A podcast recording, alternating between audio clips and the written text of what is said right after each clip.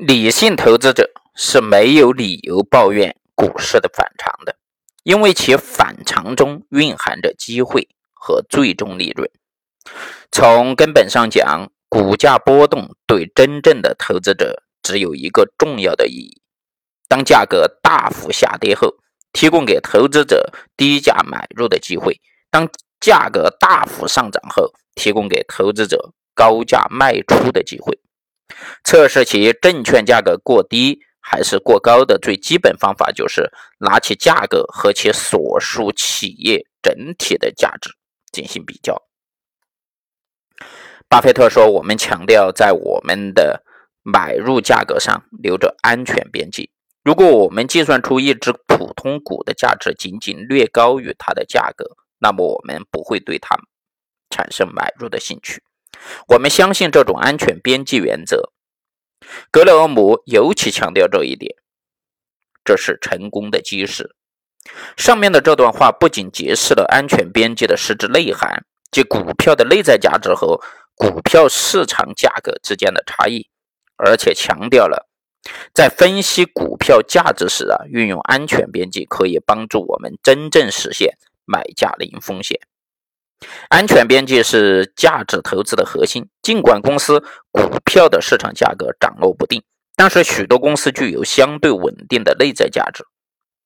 高明的投资者能够精确合理的衡量这一内在价值。股票的内在价值啊，与当前交易价格通常是不相等的。基于安全边际的价值投资策略。是其投资者通过公司的内在价值的估算，比较其内在价值与公司股票价格之间的差价。当两者之间的差价呀达到某一个程度时，就可以选择对该公司的股票进行投资。美国运通银行属于全球历史悠久、实力强大的银行之一。它在1981年的时候开始推出旅行支票。它可以解决人们旅行时带着大量现金的不便。在一九五八年，他又推出了信用卡业务，开始引导了一场信用卡取代现金的革命。截至一九六三年，美国运通卡已经发行了一千多万张。这家银行当时在美国的地位就像中国工商银行在中国的地位一样的强大。但美国运通后来出现了问题。联合公司是一家很大的公司，运用据称是色拉油的货物仓库存单作为抵押，从美国运通进行贷款。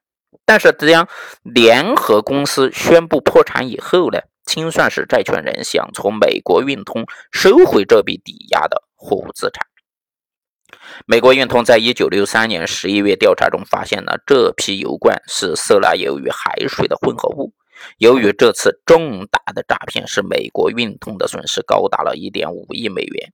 如果债权人索赔的话，可能会导致美国运通资不抵债。这个消息啊，导致华尔街一窝蜂的疯狂的抛售美国运通的股票。一九六四年年初，在短短的一个多月的时间。美国运通的股票价格就从六十美元跌到了三十五美元，跌幅高达了百分之四十。在这期间，巴菲特专门走访了阿尔巴哈的这个餐馆、银行、旅行社、超级市场和药店，但是他们发现人们结账时，仍旧用美国运通的旅行支票和信用卡。他得出的结论是，这场丑闻不会打垮美国运通公司。他的旅行支票和信用卡仍然在全世界通行。巴菲特认为，这次遭遇巨额的诈骗，只是一次短时的、暂时性的损失而已。从长期来看，任何因素都不可能动摇美国运通的这个市场优势地位。于是，一九六四年，巴菲特大笔的买入，他将自己管理的百分之四十的资金全部买入了美国运通公司的股票。不久啊，诈骗犯被抓住。并被起诉。美国运通与联合公司达成和解，双方继续正常经营。在后来的两年时间里，美国运通的股价上涨了三倍；在后来五年的时间里呀，股价上涨了五倍。